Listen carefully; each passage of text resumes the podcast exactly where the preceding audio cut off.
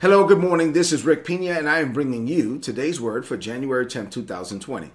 So here we are in a brand new, new year, 2020. This is the first week of teaching, and I'm closing out the first week of teaching for the, the brand new year, actually, the, the first week of teaching in this decade, right? So I'm excited about it. I told you that I will be teaching all year under the theme Great Freedom and uh, and also I'm doing a little mini series under the theme of great freedom that I started yesterday called a new dimension of God's glory. So I'm talking about the glory of God and how the glory of God should be displayed in us and with us and through us. The title of today's message is God's glory in you. You are on this planet to bring glory to the Father. And I don't know if you know this, but you will know it at the end of this message. You are walking around with the glory of God on the inside of you, and it's time for us to let him out, right? So, Second Corinthians chapter 3, verses 7 through 18 is a passage I introduced you to yesterday. Let's go back to that passage again today. Second Corinthians chapter 3, verses 7 through 18 from the easy to read version. This is a long passage, but listen to it. This is what the Bible says. Beginning at verse 7. The old agreement that brought death was written with words on stone. And that agreement came with God's glory. In fact, the face of Moses was so bright with the glory, a glory that was actually fading away, that the people of Israel could not continue to look at his face. So surely this new agreement that comes with a life giving spirit brings with it even more glory. This is what I mean, Paul says. That old agreement judged people guilty of sin, but it had a level of glory. So surely the new agreement that makes people right with God has a much greater glory. The old agreement had glory, but it really loses its glory when compared to a much greater glory of the new agreement. If the agreement that was brought to an end, talking about the old covenant, came with glory, then the new agreement, this agreement that never ends, has a much greater glory. So we are sure of this hope that we can speak of very openly. We are not like Moses, who put a covering over his face. At first, he covered his face so that the people of Israel could not see the glory because this glory was disappearing and he didn't want them to see that it was ending. Uh, but their minds were closed. And even to this day, when people read the writings of the old covenant, that same covering hides the meaning. And that covering has not been removed for them, the people that are not born again, that don't know about Jesus. But Paul says it was taken away, though, through Christ. So, yes, even today, when those people that don't know Jesus read the law of Moses, there's a covering over their minds. But when someone changes and follows the Lord through Jesus, that covering is taken away. Now, the Lord is the Spirit, the Holy Spirit. And where the Holy Spirit is, there is freedom. I'm definitely going to get to that. And our faces now, with the Holy Spirit, our faces are not covered. And we all show the Lord's glory. And Watch this. And we are being changed to be like him. We are being changed. We be we behold God and we're becoming what we behold. And this change is in us and it brings even more and more glory, which comes from the Lord, which is, or who is the Holy Spirit. So there's a lot in that passage. Um, today, I'm just gonna, I'm still kind of like introducing it to you. And so as we close out the week strong head into the weekend strong. I'm going to talk about the glory of God. I have three things to share with you on this Friday morning. As I do, as I share these three things, I want you to rid yourself of all distractions and tune in. Three things. Number one, here we go. When uh, when I think of the glory of God, I think of the manifested presence of God. So let me explain what I mean. I already covered the fact that God is not limited by time or space. Remember that? I dealt with that earlier this week. God is everywhere at the same time. This is his universal presence. But while God is eternally present everywhere at the same time, that doesn't mean that he manifests his presence everywhere. He just he doesn't, right? So there are moments in time where God reveals himself in a spot or like you know in a in a place. I don't know if you've ever been like in worship or maybe you created an environment in your own home where the glory of god was manifested. But but if you've ever been in a place this often happens in worship in church uh, where people are glorifying uh, or magnifying the lord. If you've ever been in a place where the lord's the lord just kind of reveals his glory for a moment I mean, at that point, nobody le- needs to lay hands on anyone. Uh, nobody needs to go. Matter of fact, when when when the anointing is present, and I'm preaching, I preach better. But when the when the glory of the Lord is present, I can't preach. right? So if if the praise and worship team is singing and the anointing is present, they sing better. But when the glory shows up, they can't sing, right? So that's that's God's time to shine. It's not your time to shine. So there are times when God manifests or reveals himself in a spot, in a place, and when he does, everyone there is able to experience the glory of God. Why? Because God is full of glory. You cannot separate God from his glory. Wherever he is, his glory is on display, right? But for the New Testament believer, you're like, okay, well, Rick, what does this mean to me? Okay, it's very important because God is living on the inside of us. We are actually walking around with God on the inside, and God is capable of putting his glory on display in us, with us, through us at any time. And so the best way to facilitate that is to be led of the Holy Spirit. As we are led of the Holy Spirit, then the glory of God can be manifested in us. And that's very important. Number two, when you spend time or quality time with God, then people should notice his glory on you and in you. See, let me go back to the Old Testament. When Moses spent 40 days on top of the mountain with the Father, right, on Mount Sinai, it's obvious that God manifested himself to Moses. It was obvious in two ways. Number one, when Moses came down, he had the tablets of stone, right? So that was obvious. God gave him the tablets, God wrote on the tablets. And then the other thing that was obvious was that the glory of God was emanating from Moses' face.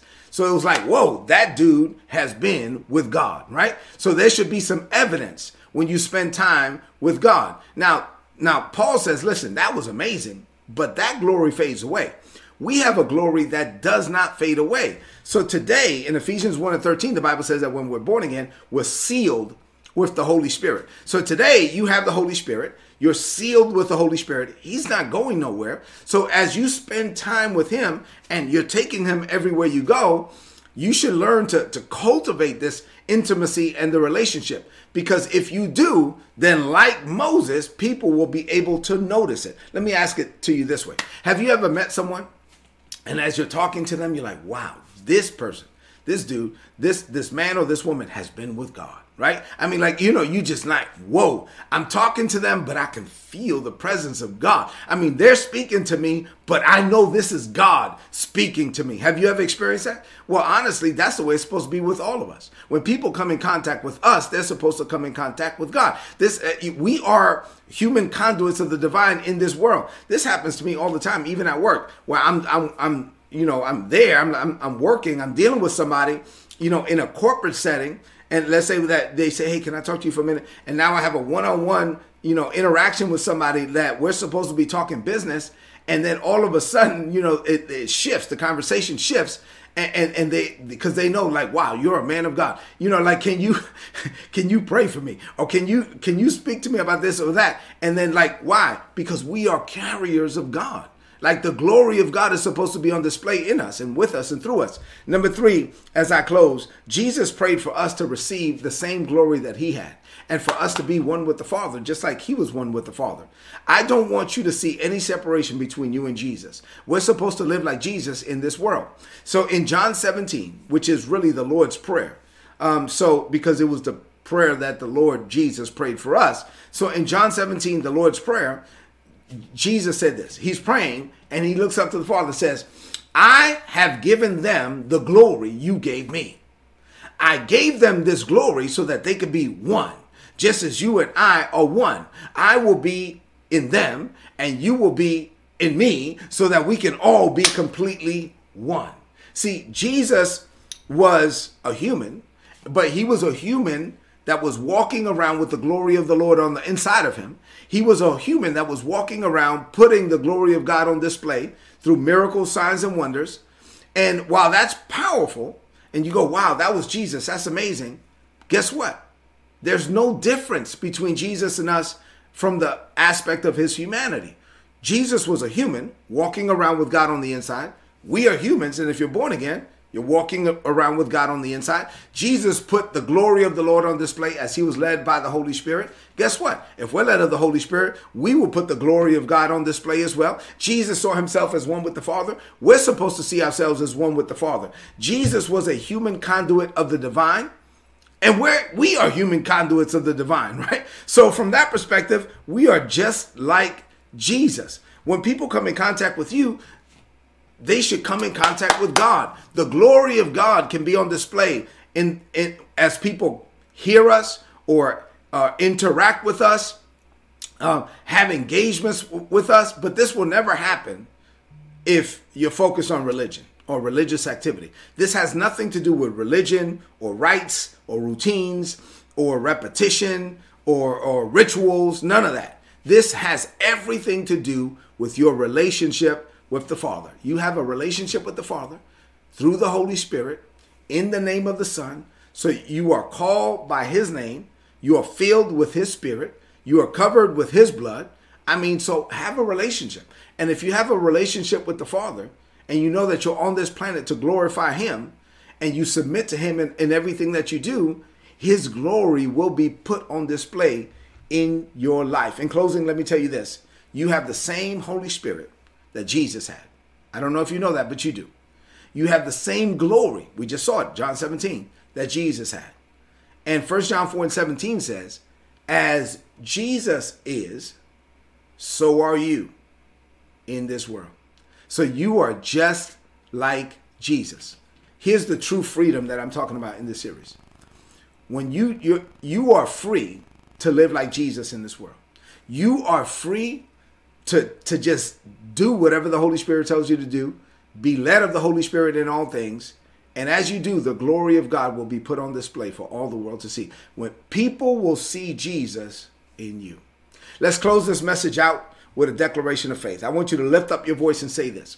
Say, Father, I declare that as I draw close to you, you draw close to me. I make time to spend time with you.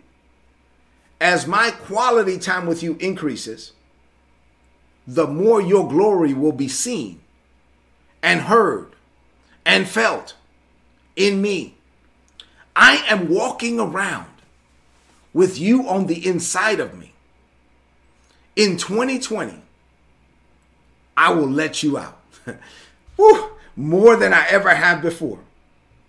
The world will come in contact with you when they come in contact with me because I am a carrier and a conduit of your glory on this planet. I live my life to bring glory to your name. I declare this by faith. In Jesus' name, amen. This is today's word. Please apply it and prosper. If you're not getting these messages, go to today'sword.org. There's a big subscribe button, red one. Click on it, put in your email address, and you'll get all my notes in your email inbox for free. Listen, head into this day, head into this weekend, realizing that you're carrying God around, that you are a carrier of God's glory, and the goal is for you to be a conduit of God's glory. You are on this planet to bring glory to his name. It's time for us to do it. Listen, I love you. God loves you. Have an amazing day, an amazing weekend. And then do me a favor share this message right now on your social media, on your timeline, and with your friends. Go be a carrier and a conduit of God's glory. God bless you.